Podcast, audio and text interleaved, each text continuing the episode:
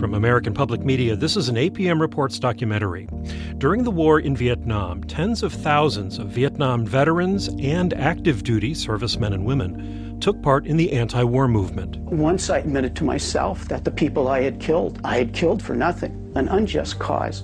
I had to become politically active. Some refused to do what they were told. Soldiers had a responsibility to disobey illegal, immoral, and unjust orders. Others took to the streets, marching in uniform with civilian peace activists. Never before have the ranks of protesters included so many veterans, men who fought in Vietnam, and even some officers still on active duty. If people see that even the soldiers are opposed to the war, surely they're going to pay attention. During Vietnam, more active duty and veteran GIs came out against the war than in any previous war. We'll hear how they changed history in the coming hour. Soldiers for Peace from APM Reports. Barry Romo was 19 years old when he went to fight in the Vietnam War. It was July 1967. Romo had volunteered for the Army, trained as an officer, and arrived in Vietnam as second lieutenant. He was assigned to be the platoon leader of an infantry unit. Within weeks of landing in Vietnam, he was leading men on search and destroy missions. They were fighting enemy soldiers and guerrillas at close range. I was afraid I was going to make a mistake. I was a 19 year old lieutenant. I was going to be in charge of 45 men in combat. I wasn't afraid of, of dying, but I was worried that I would get people killed. Barry Romo was only five foot two, but he was strong and fit, and he wanted to kill communists. I volunteered because I was a dedicated anti communist. I'd grown up in the 50s. I thought the world was uh, being controlled by an international communist conspiracy. But from the beginning, there were things about the war that troubled Romo. He identified as a Chicano, and he saw a deep strain of racism in the military. There was one event in particular. At a base where Romo was stationed, U.S. troops paid Vietnamese civilians to turn in unexploded American bombs and artillery shells. The U.S. military wanted those explosives back before enemy soldiers could find them. And there had been three or four children bringing back this round, which, as they carried it, they jarred it and it exploded. And all but one of them were burned and dead and didn't exist. Uh, I mean, they were pulverized. One girl survived, but her body was burned all over. Romo wrapped her in a poncho and carried her to a helicopter. They flew to a nearby naval hospital. When Romo arrived with the girl in his arms, the military doctors refused to help her. They said they didn't treat Vietnamese nationals. And it didn't matter that this little girl was what we were supposedly fighting for, and it didn't matter that she had got blown up because she was bringing back an unexploded round. It didn't matter that she was doing America's bidding. The only thing that mattered was the color of her sin and the shape of her eyes. Romo took the girl to a Catholic missionary hospital. He never found out whether she lived or died.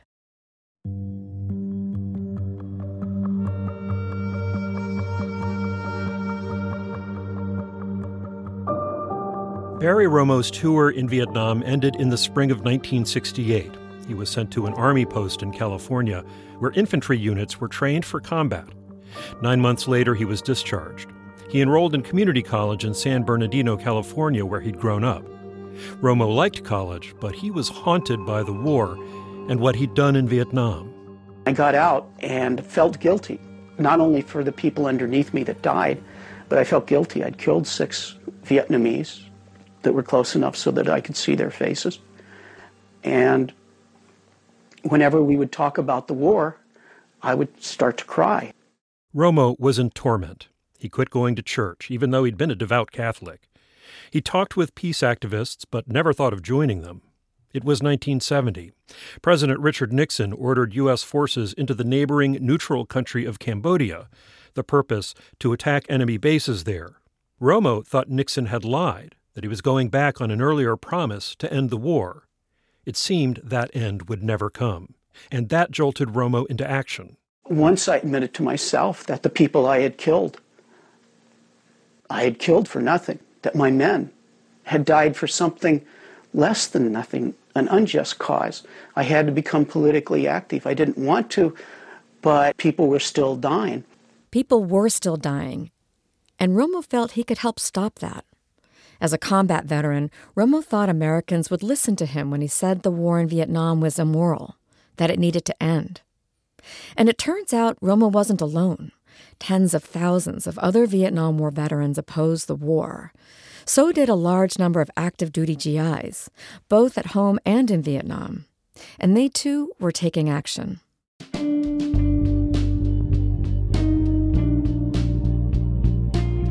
From American Public Media, this is Soldiers for Peace, an APM Reports documentary. I'm Stephen Smith. And I'm Kate Ellis.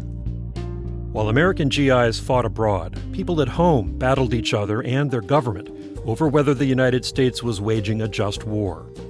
More returning veterans spoke out against the war than in any American military conflict before or since. The same was true of active duty GIs historians estimate that at least one in five openly opposed the Vietnam War. One in five. These soldiers, sailors, Marines, and airmen came to believe that they were not liberators in Vietnam. They were agents of tyranny. American involvement in Vietnam started in the wake of World War II. The United States provided military and financial support to the French, whose forces were fighting to recolonize Vietnam. Communist rebels in the north defeated the French. The North Vietnamese rebels were backed by China and Russia. The U.S. sent military advisors to South Vietnam to help quell an uprising there. It was the height of the Cold War. American officials, including President Dwight D. Eisenhower and then John F. Kennedy, feared that if South Vietnam fell to communists, the rest of Southeast Asia would topple like dominoes. If we withdrew from Vietnam, the communists would control Vietnam Pretty soon, Thailand, Cambodia, Laos, Malaya would go. In spring of 1965, President Lyndon Johnson sent the first U.S. combat troops to fight for South Vietnam. It was a fateful decision. Over time, more than 3 million American troops would be sent to Southeast Asia. Nearly 60,000 would die, and many more would be wounded in the war. More than 3 million Southeast Asian fighters and civilians are thought to have died in the Vietnam War. As the casualties mounted, resistance to the war by Americans back home and by veterans and active duty GIs would grow more intense by the year. The first widely publicized protest by active duty soldiers against the war happened at Fort Hood, Texas in 1966. It involved a 20 year old man from the Bronx. I was a squad leader, and they generally pick as a squad leader someone they believe is leadership material, someone who you know who might be gung ho, who would be willing to lead his his um, comrades into battles. J.J. Johnson was drafted in December 1965. The Army sent him to basic training at Fort Hood. I had been a, as a teenager, a um, sea explorer, so I knew how to. I, it's similar to an older version of the Boy Scouts. So I knew how to march. I knew how to call cadence. I know how to spit shine my shoes. The next stop for J.J. Johnson was an army base in Georgia to train in a communications unit. There, Johnson met another New Yorker, a private named Dennis Mora. Mora was active in the anti war movement before he got drafted. He invited Johnson to an informal study group with other GIs. Where we would read Vietnamese history and read whatever we could get our hands on about the war, about our involvement, about the history of the Vietnamese struggle for independence and um, against colonialism, against the French, the Chinese, and everybody else, and now the U.S. The group read about North Vietnamese communist leader Ho Chi Minh and the time Ho spent in the United States. One of the things that impressed me most was a essay he wrote about lynching in the United States. That, that this person 10,000 miles away talked about something that I hadn't even thought about that much myself. From their training base in Georgia, Johnson and others in the study group met with local peace and civil rights activists. Johnson is African American, and he could see links between the fight against colonialism in Vietnam and the civil rights movement in America. In the summer of 1966, J.J. Johnson and Dennis Mora got orders to ship out for Vietnam. They refused. They were joined by a 29 year old private from Chicago, and the three men were arrested. They were charged with insubordination and sentenced to three years in prison. They became known nationally as the Fort Hood Three. J.J. Johnson hoped their refusal to fight would lead to a mass exodus from the military of active duty GIs. That didn't happen. But publicity around their case inspired GIs across the country and in Vietnam to resist the war.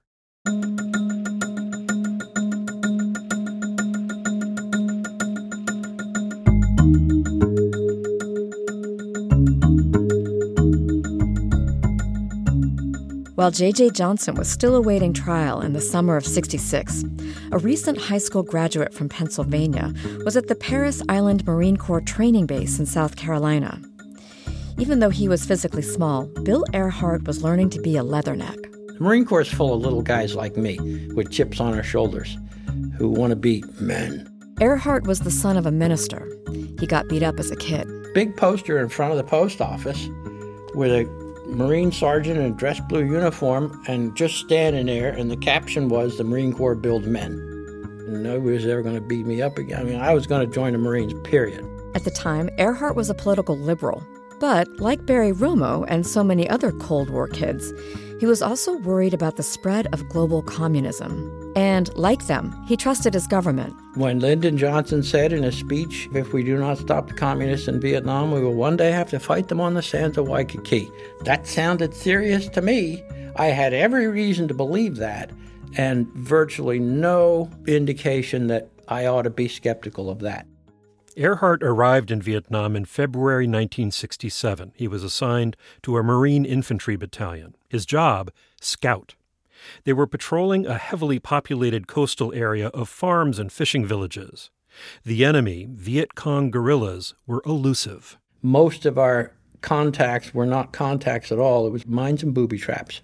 75 incidents per month on average over eight months, half of them resulting in Marine casualties and nobody to fight back at. Guerrilla fighters wore the same clothes as everyone else in Vietnam.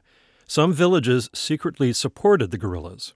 Ehrhart found the phantom enemy frustrating and frightening. You're patrolling the same villages day in and day out, and every freaking day somebody hits a mine, you got dead Marines, you got wounded Marines. And meanwhile, there's Joe the rice farmer out there in the field. And you start asking yourself, why aren't these people stepping on the mines? And after a while, you start thinking, these guys, they're all the enemy. Like many veterans who eventually turned against the war, Bill Ehrhart would come to regret seeing the Vietnamese as the enemy. There are people who never had the joy of being a father, never got to be married, never got to live out their lives, literally because of me, and for nothing, for worse than nothing. I was on the wrong side. Those people were fighting for their country.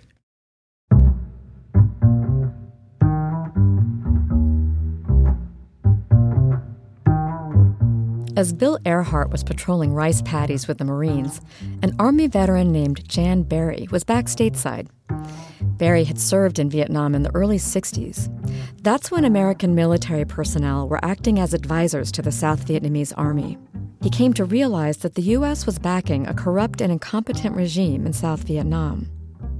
Barry became so concerned about the escalation of the war that he moved to New York City to be close to the peace movement there. One day, Jan Barry saw a newspaper ad for an anti war demonstration. I thought, that's it. That's the kind of organization I want to learn more about. So Barry went to the protest. It was spring 1967. As many as 400,000 demonstrators showed up. It was one of the largest anti Vietnam War protests to date. 5,000 Manhattan marchers include students, housewives, beatnik poets, doctors, businessmen, teachers, priests, and nuns. Before the parade, mass draft card burning was urged. Demonstrators claimed 200 cards were burned, but no accurate count could be determined. Vietnam veterans were encouraged to march in front. Barry remembers seeing vets in their military field jackets. And then we stepped out into people howling and screaming, construction workers threatening or throwing some things. And then this great big huge block of veterans came marching along, and this crowd noise just changed like, wow, what are these veterans doing with these peaceniks? And I thought, this is where I want to be. After the march, Jan Barry joined with a handful of other men to form a new group called Vietnam Veterans Against the War. Over time, VVAW would become one of the most influential anti war organizations of its kind. And for the first few months, since we were such a small group of people, we went around with things we handed out on street corners in the village in Times Square and argued with people had started real conversations. I somehow was of the misimpression that Americans really respected veterans and particularly people who spoke from experience, and therefore they would listen, which some people did, but the government didn't want to hear about it. More and more veterans were opposing the war, but President Lyndon Johnson still insisted the U.S. could win in Vietnam. As 1967 gave way to 68, Jan Barry had no idea how long and difficult the peace campaign would be. In January 1968, the North Vietnamese and their Viet Cong allies in the South launched an extraordinary military operation on the Vietnamese New Year of Tet. It became known as the Tet Offensive. Roger, that was uh, that was some sort of rifle uh, grenade. Have you pushed forward? Well, the Tet Offensive was a massive, coordinated surprise attack by communist led forces throughout all of South Vietnam, almost every provincial capital. Christian Appy is a historian who has written a number of books about the war in Vietnam. And it was an enormous shock to the American public because for the year preceding it, they had been told again and again by uh, their civilian and military leaders that progress, though slow, was steady and gaining, and that the enemy was tiring and on the ropes, and that the end of the war was in sight. What it did was put the lie to everything the Johnson administration had been saying about what's happening in Vietnam and the progress we are making. Marine veteran Bill Ehrhart. And from that point on, it was it became perfectly obvious that the only the only thing left to be determined was how long the United States would stay before we finally packed up and went home. The Tet Offensive was Bill Ehrhart's last battle in Vietnam. His tour of duty was up. It was time to go home. He hoped he could put the war behind him, but that would prove impossible. The Tet Offensive in early 1968 is widely seen as a pivot point in American public support for the war in Vietnam. News reports from the war zone had grown increasingly pessimistic. More Americans came to believe that President Johnson had thrust the country into an unwinnable war. And the Pentagon said it needed 200,000 more troops. As public opposition to the war swelled, President Johnson made a startling declaration I shall not seek, and I will not accept the nomination of my party for another term as your president. The war was a central issue in the 1968 presidential campaign. Former Vice President Richard Nixon, the Republican nominee, made this television ad. I pledge to you, we shall have an honorable end to the war in Vietnam. Nixon was elected in November 1968. That same year, a Navy nurse in Oakland, California, rented a single engine airplane with a friend who was a pilot. They flew over five military bases in the Bay Area, dropping anti war leaflets. When they touched down at the Palo Alto airport, they met with reporters. We had a press conference, and I wore my uniform and said, I'm in the Navy opposed to the war, and we just dropped these flyers on military bases. The flyers that Nurse Susan Schnall dropped from the sky encouraged active duty GIs and military veterans to march against the war that Saturday morning in San Francisco. 200 active duty GIs and 100 reservists would turn out, the largest gathering of the GI peace movement to date. The demonstration was October 12, 1968. It was at the time when there was the highest number of troops on the ground in Vietnam. Lieutenant Susan Schnall never served in Vietnam, but she saw firsthand the cost of war. She spoke at the rally in her Navy dress uniform and cap. As a nurse in the armed forces of the United States, the war in Vietnam has taken on a very real and personal meaning. It means young. I thought that if we stood up in uniform, and you could see that there were people in the military who were opposed to the American war in Vietnam, that it would have an impact on public opinion. It means training, working with young corpsmen to care for the ill and the injured, only to see them return home, shot up, minus a limb, grossly infected, or in a flag draped coffin. We had a unit at the hospital that was called the amputee ward. There was a smell of infection and their terrible cries of pain. And it just was, oh my God, you know, I am part of this military machine and and I need to do something about it. Doing something about it would cost Lieutenant Schnall and many of the other GIs who openly opposed the war. Schnall was court martialed for conduct unbecoming an officer, dropping the leaflets, and for wearing her uniform at the rally. Schnall was found guilty on both charges. She was eventually dismissed from the Navy, the equivalent of a dishonorable discharge. But Schnall stayed active in the anti war movement and in recruiting active duty GIs to oppose the war.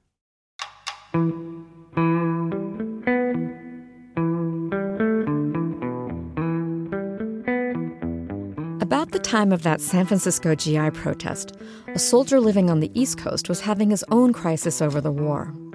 Earlier that year, he had graduated from college with a degree in history. Which was a most unfortunate time to be a young man available in America. Uh, because the draft was going full blast. Uh, at that time, as you know, there were already more than a half a million American troops in Vietnam. 1968 was the peak year of the war. I believe that year there were 19,000 fatalities among American troops. And I hadn't really thought about the war. David Courtwright was so immersed in college life, he didn't pay much attention to the war. When Courtwright's draft notice arrived, he was at a loss for what to do. I knew kids were getting deferments right and left, and but they were the wealthy kids or the kids who were more connected. Young men with sympathetic family doctors got deferments for asthma, flat feet, mental health problems, and the like. Courtwright had no such connections. So he decided to enlist in the Army. He was a trumpet player and he hoped to get into an Army band.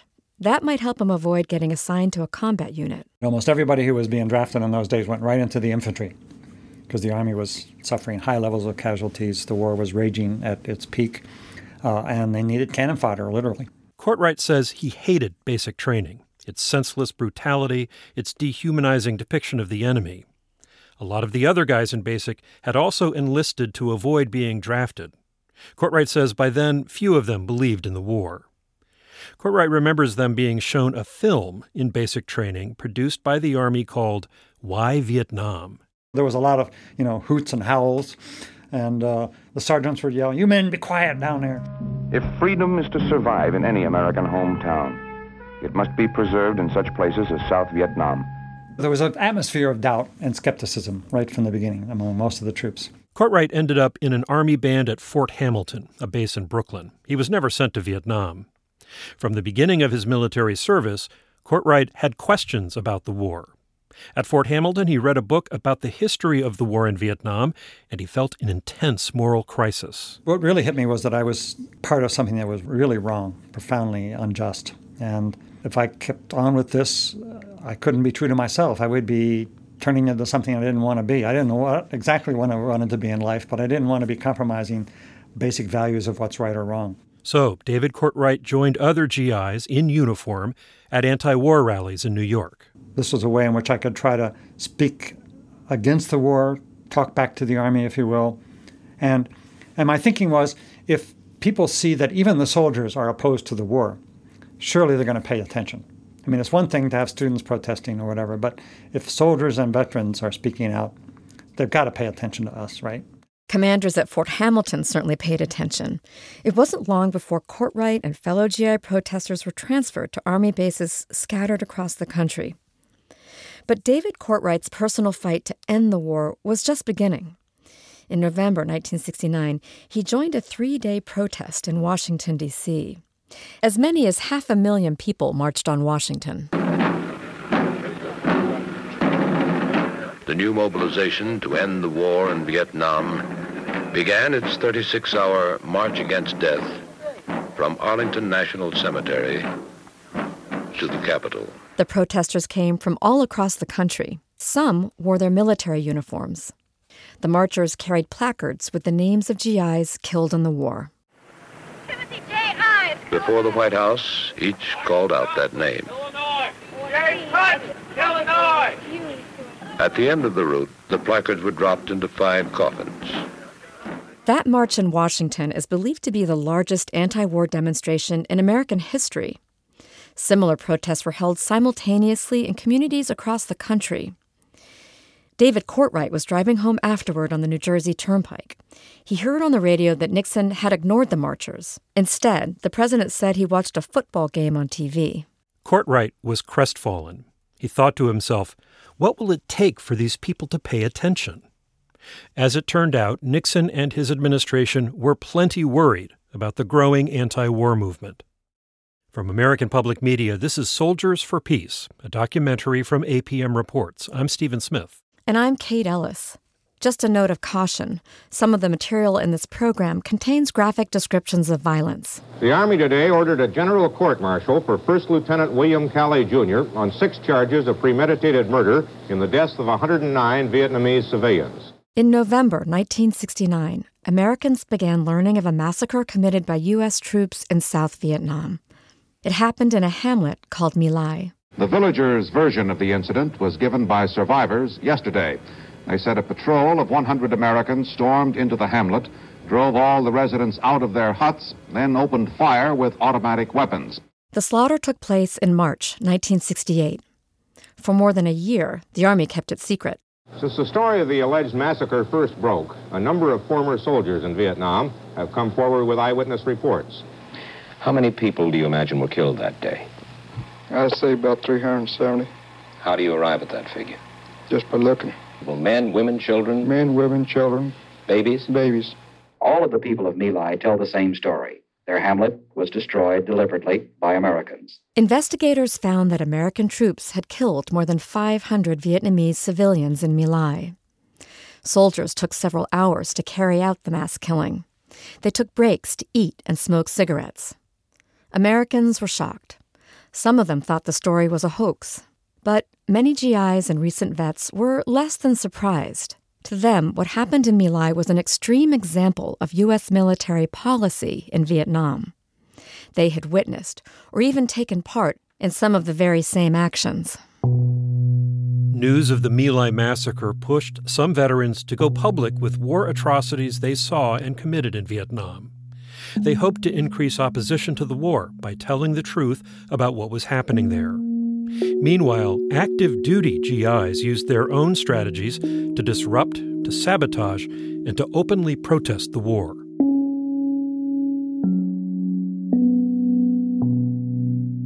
Events in early 1970 pushed a new wave of veterans and GIs to join the anti war movement. Good evening, my fellow Americans. In April 1970, President Richard Nixon spoke to the nation on TV. Ten days earlier, he'd announced a plan to withdraw 150,000 American troops from Vietnam. But this message was different. Nixon warned that North Vietnam was using Cambodia, a neutral country bordering Vietnam, to stage attacks on South Vietnam. He said the enemy had to be stopped. In cooperation with the armed forces of South Vietnam, attacks are being launched this week to clean out major enemy sanctuaries on the Cambodian Vietnam border. As President Nixon spoke, American and South Vietnamese troops were massing on that border. We take this action not for the purpose of expanding the war into Cambodia, but for the purpose of ending the war in Vietnam and winning the just peace we all desire. The anti war movement erupted, especially on college campuses. On May 4th, 1970, 1,500 students were demonstrating on the campus of Kent State University in Ohio. The National Guard moved in on them. First, the guardsmen lobbed tear gas. Then they opened fire. Four persons, including two women, were shot and killed on Kent State University's campus today during renewed demonstrations involving hundreds of students. The university was ordered closed. News of the Kent State shootings sent even more college campuses into chaos. Authorities used tear gas to control rock throwing crowds at such scattered locations as the University of Wisconsin, the University of Buffalo, and the University of Texas. Students weren't the only ones reacting to Kent State. Vets came out of, out of the woodwork. Vietnam veteran Jan Barry was on the campus of Syracuse University when he got news of the shootings. He says students there instantly went on strike and that hundreds of vets showed up to protect them. We're going to make sure that nobody is going to get shot on our campus if they have to come through us. Barry says Kent State outraged a lot of veterans. The government told them they'd been in Vietnam to fight for democracy. Watching it get violated at home was unbearable. That outrage drove many of them to the peace movement. Bill Ehrhart was one of them. Ehrhart got out of the service in June of 69. That fall, he enrolled at Swarthmore College. It was a major anti war school. At first, Ehrhart didn't get involved. He was too messed up by his experience in Vietnam. He drank, he did drugs, and he told himself that the war had nothing to do with him. Up until the murders at Kent State, that was the thing which I finally began to understand that I had brought the war home with me, that it was my problem, that they were killing us. Now it's not enough to send us halfway around the world to die. Now they're killing us in the streets of our own country. Ehrhart had what he calls a nervous breakdown. Sat on the street corner on Route 320 for I don't know how long, sobbing my eyes out. And uh, when I finally got done crying, I couldn't cry anymore. I stood up and I walked up to the Student Center and I gave my first anti war speech. After that first speech, Ehrhart was recruited by peace activists. They arranged for him to speak at a Rotary Club luncheon. Students invited him to join them at demonstrations. Meanwhile, on the other side of the country, an Army veteran named Bill Branson was going through a similar transformation. Branson was attending a community college in Southern California. He was no fan of the military, but he'd never actively opposed the war. Kent State changed that. I just absolutely despise these National Guard jerks that fired on civilians. So I, I got a black armband and, and started wearing it around the campus. Once campus peace activists spotted Branson's armband, they invited him to their meetings. There, he met Barry Romo. Romo was the soldier we met earlier, the guy who tried to take the injured Vietnamese girl to the hospital. Pretty soon, Branson and Romo were consumed with anti war work. Branson says they worked closely with civilian peace activists. We had the advantage of a gigantic anti war movement to be involved in and to help educate us and support us and to say, yeah, we want you guys there. They treated us like human beings. The relationship between the civilian peace movement and returning veterans was not always easy. But one of the greatest myths about anti war activists, according to historian Richard Stacewicz, is that they frequently heckled and spat on returning soldiers. That whole image of the spat upon veteran returning was really something that was developed in the 1980s with the Rambo films and other things. So it became, you know, a trope in popular culture. It wasn't my war. You asked me, I didn't ask you. And I did what I had to do to win, but somebody wouldn't let us win. And I come back to the world, and I see all those maggots at the airport protesting me, spitting. There was no such evidence of attacks on veterans in this kind of way. I always found that the civilian anti war movement people were very welcoming. In fact, in a way, they kind of made us into heroes. This is David Cortright, one of the active duty GIs who openly protested the war. You know, we were tentative, uncertain, you know, didn't know what we were trying to do, but we were trying to speak out against the war. Really, they were so helpful and supportive.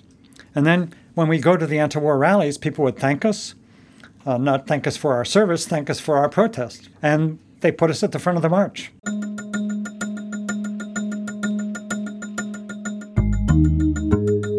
Anti war GIs weren't just protesting in marches, they also rebelled back on base. A new phenomenon has cropped up at several Army bases these days a so called underground GI press, which consists largely of anti war newspapers. Military authorities are clamping down hard on the papers. The brass were clamping down because the underground papers encouraged resistance among the troops and advertised anti war gatherings they could attend. More than 300 underground newspapers circulated on American military bases worldwide. There were even papers on Navy ships. Marine Sergeant Paul Cox secretly published a paper at Camp Lejeune in North Carolina. I polished my shoes and I showed up every day and did my job and then would go in at night and work all night on this uh, on this paper. And we would go to Chapel Hill where we would have it printed up under the table, load up a car with it, and then uh, drive on to base at midnight. Keeping a lookout for military police, Cox and his crew dropped the papers throughout the barracks. The men could have been jailed if they were caught. Cox says he took the risks because some guys in his unit committed a massacre and he stayed silent. Cox felt ashamed. The underground paper was his way to start speaking up. Collectively, all those anti war newspapers really had an effect on the military because they saw their, their discipline and their unquestioning obedience of, of the enlisted troops coming apart. There was as much rebellion and dissent within the military by 1970 as there was on most college campuses. This is historian Christian Appy. And this, of course, included every sort of rebellion imaginable by, you know, putting peace signs on your uniform or not saluting or refusing to carry out an order or uh, sabotaging a tank. Another thing that impeded America's war effort was racism in the military. For a good part of the war, African Americans were more likely than whites to get drafted and to see combat. They were less likely to be officers. And while desertion as a form of rebellion was increasing across the military, it was particularly high among black troops. Race is an important factor in explaining so much of the growing dissent against the Vietnam War, and African Americans were among the first to understand and to call to attention the racial politics of that war. Uh, first, by raising questions about why they were being sent in the name of freedom and democracy uh, to fight in Vietnam when those same rights were being denied them at home. Another factor in the GI rebellion drugs. Recent surveys estimate that well over 50% of the soldiers in Vietnam use marijuana. You get really stoned. Then, you know, who like who cares about the war? this war. It wasn't just pot. Heroin and opiates were also widely available. David Cortright says drugs, record high desertions, and troops refusing to fight added up to what he calls soldiers in revolt. In 1975, he wrote the first full length study of troop rebellion and dissent. And then the, the worst and most horrible manifestation of this revolt was the fragging that took place. Fragging was an attack by a GI against a superior. Soldiers fragged officers they viewed as racist, reckless, or incompetent.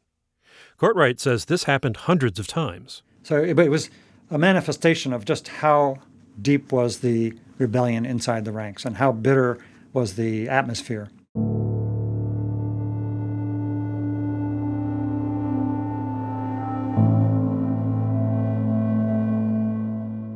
The U.S. military was increasingly dysfunctional, but the war dragged on. Back home, veterans felt a growing urgency to tell Americans what was really happening in Vietnam.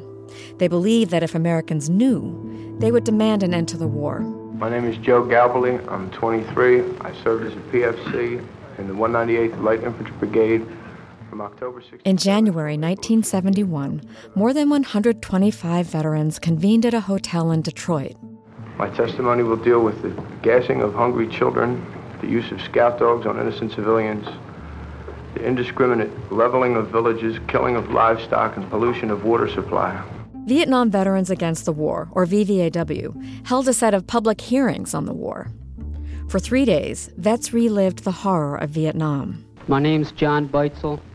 I've witnessed the mutilation of bodies. This consisted of cutting off ears, plucking out teeth for souvenirs. The veterans sat at long tables. A team of volunteer filmmakers recorded the entire thing. 19 women and children were rounded up as Viet Cong suspects. And the lieutenant that rounded them up called the captain on the radio, and he asked what should be done with them. The captain simply repeated the order that came down from the colonel that morning to kill anything that moves. There were some fishermen out in the ocean, and uh, a couple of our sergeants thought it would be a good sport to use them as target practice. So they swung their 50 calibers around and uh, they just shot the shit out of them. We were on our first operation and we were just shown how you destroy a village. Everything is set on fire. My squad leader personally ignited the first two hooches and then just told us to take care of the rest. And the next slide is a slide of myself. I'm uh, extremely shameful of it. It's me holding a dead body, smiling. We were hoping to expose to the American public what was genocide that was being committed in their name. Barry Romo had flown in from California for the hearings. He led the last panel on the last day. Which meant we went through two and a half days of people talking about the most horrible things. And I think we felt, or I felt, like we had to touch America's soul to stop it. At the time of the hearings, Lieutenant William Calley was on trial for the murder of civilians in My Lai. Barry Romo and other veterans testifying in Detroit believe the U.S. military was using Calley as a scapegoat, that the My Lai massacre was not an aberration. And what's been brought out during this whole testimony is that it's a general policy and not an isolated incident. It would be impossible with our background to go into a village and kill a woman and child unless we looked at those people as non humans. Several hundred people packed the hotel ballroom to hear the testimony, but it got virtually no press coverage. Here they are, uh, trying to share their experiences and to waken the public to what's happening in Vietnam, and they're still not being listened to. This is Richard Stacewicz again. He published an oral history of VVAW. So I think that actually led to a, a greater radicalization among some of the members in VVAW who saw that they needed to up the ante, so to speak, to develop new techniques and strategies to try to, you know, finally get the public to pay attention to what was happening. As in previous years, Washington is again the focal point for springtime demonstrations against the war in Vietnam. But never before have the ranks of protesters included so many veterans, men who fought in Vietnam, and even some officers still on active duty. On April 18, 1971, VVAW finally started getting the national attention it wanted. Rallying began this afternoon in a park near Lincoln Memorial. Leaders expect more than a thousand by tomorrow. Then they begin a week of marches, lobbying public officials, make believe war crimes hearings, and even simulated search and destroy missions like those they were sent on in Vietnam, only using toy guns this time. More than 1,500 veterans converged on Washington, D.C. They camped out on the National Mall. For five days, veterans fanned out across the city to protest the war and confront politicians. We just wanted to get down there and get the beast by the throat, which we did. Bill Branson had come in from California. We had a feeling we were doing something. We knew it was big time, but we didn't know how big. Each night, the national TV networks ran stories about the veterans protesting in Washington. One of those vets was John Kerry. He went on to be Secretary of State. Kerry spoke before the Senate Foreign Relations Committee and attacked the idea that anti war protesters were the enemies of American soldiers. In 1970, at West Point, Vice President Agnew said, Some glamorize the criminal misfits of society while our best men die in Asian rice paddies to preserve the freedoms which those misfits abuse. And this was used as a rallying point for our effort in Vietnam. But for us, his boys in Asia, whom the country was supposed to support, his statement is a terrible distortion from which we can only draw a very deep sense of revulsion and hence the anger of some of the men who are here in Washington today. It's a distortion because we in no way considered ourselves the best men of this country. Because those he calls misfits were standing up for us in a way that nobody else in this country dared to. Because so many who have died would have returned to this country to join the misfits in their efforts to ask for an immediate withdrawal from South Vietnam. The next day, the veterans assembled on the steps of the U.S. Capitol. They wanted to give their service medals and ribbons back to the government. Several hundred came to turn in medals, throwing them over a fence put up for tomorrow's demonstration. Their mood flickered between anger and mourning. My role was to line people up. Jim Murphy, an Air Force veteran, helped stage the protest. And I'm reminding people when you get up there, take a deep breath because it was really emotional. I got a Silver Star, Purple Heart, Army Commendation Medal, eight Air Medals, National Defense, and the rest of this garbage. It doesn't mean a thing. And think about what you want to say, who you want to dedicate this moment to. For Captain Roger P. Harrell, United States Marine Corps, the Distinguished Flying Cross.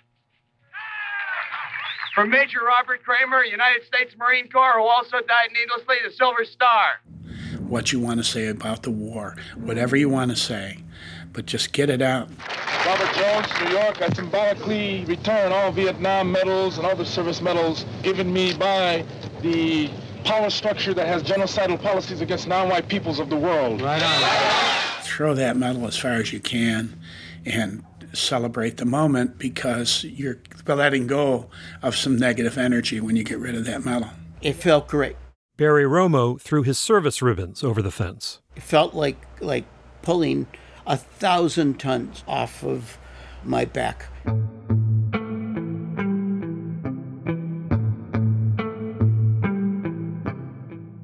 The veterans' five day protest in Washington was followed by civilian demonstrations in the Capitol.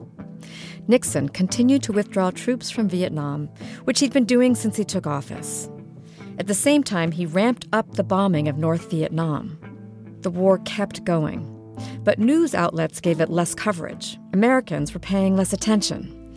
Anti war veterans invented new ways to keep the war in the public's mind. An organization calling itself the Vietnam Veterans Against the War staged a number of unusual protests today, proclaiming it Operation Peace on Earth. Phase one was a takeover of the Statue of Liberty in New York. In Philadelphia, 25 anti war veterans barricaded themselves inside the 250 year old home of Betsy Ross, where the first American flag was made. Meanwhile, the Nixon administration did what it could to suppress the veteran anti war movement. In the summer of 1972, thousands of veterans gathered in Miami to stage protests at the Republican National Convention, where President Nixon was to be renominated. But the government had spies in VVAW that were causing trouble. In Tallahassee, Florida, today, a federal grand jury indicted six members of the Vietnam Veterans Against the War on charges of conspiring to disrupt the Republican National Convention in Miami Beach next month. Two more men were also charged. The group became known as the Gainesville Eight for the town where they allegedly plotted violence at the convention. VVAW was forced to mount a legal defense that was expensive and time consuming. Richard Stacewicz says this damaged the organization. It required that the VVAW move away from their primary mission for at least a year, raising public awareness about what was happening with the war and to veterans and cause them to instead spend a year defending themselves. In August 1973, a jury found the Gainesville Eight not guilty. But VVAW had been weakened. People in the organization began to distrust the other members, not sure who was an agent, who was not. By the time the Gainesville Eight were exonerated, the United States and Vietnam had signed a peace treaty. All the American troops had come home. The war was effectively over, at least for the U.S., and so was the anti war movement.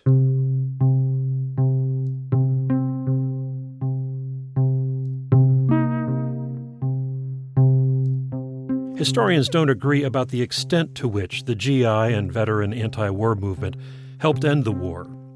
GI protests and rebellion certainly made it harder for the U.S. to wage war. But there's no question that participating in the anti war movement could be healing and sometimes life saving for veterans. And I'll tell you right now, if it wasn't for them, I'd be dead. This is Bill Branson. He now serves on the board of VVAW.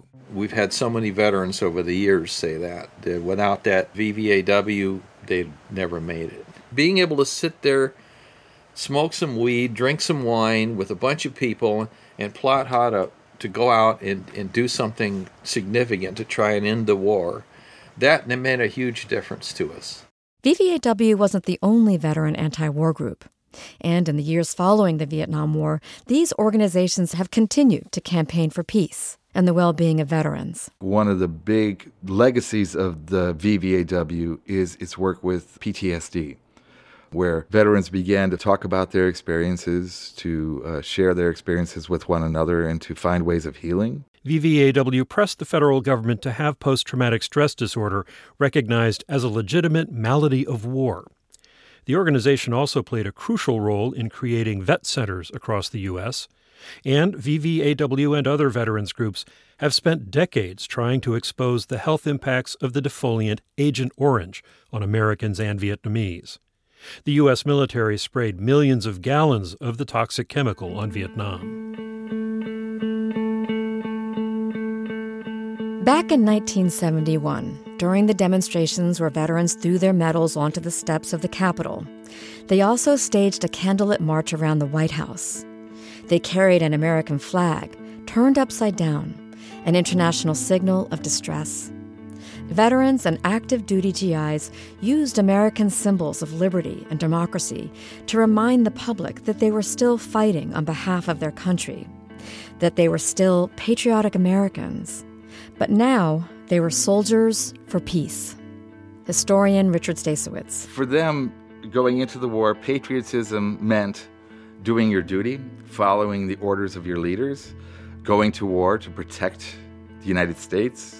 Stacewicz says that as veterans worked to stop the war, their sense of patriotism deepened. Because they still held on to this ideal that, you know, democracy matters, that as citizen soldiers in particular, that it was their duty in a democracy to speak out, and it was their duty to protect the ideals of the United States. We were trying to stand up against the political system, against what the president was telling us. Veteran and historian David Cortright. To say this war is wrong, this war is damaging our country, we love our country, and if we love our country and we stand with it, we want to stop this terrible war.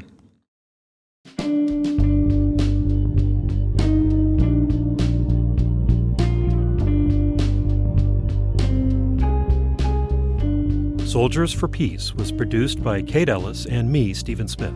It was edited by Chris Julin. Mixing by Craig Thorson. Web editors Dave Mann and Andy Cruz. The APM Reports team includes Alex Baumhart, Sabby Robinson, and Shelley Langford. Fact checking by Betsy Towner Levine. The executive editor is Chris Worthington. Our theme music is by Gary Meister. You can find out more about the veteran and GI peace movement at our website, apmreports.org. While you're there, browse our catalog of more than 100 documentary projects, check out our award winning podcasts, and let us know what you think of this program. There's also a place to make a contribution to support our work. That's apmreports.org. This program is supported in part by the National Endowment for the Humanities.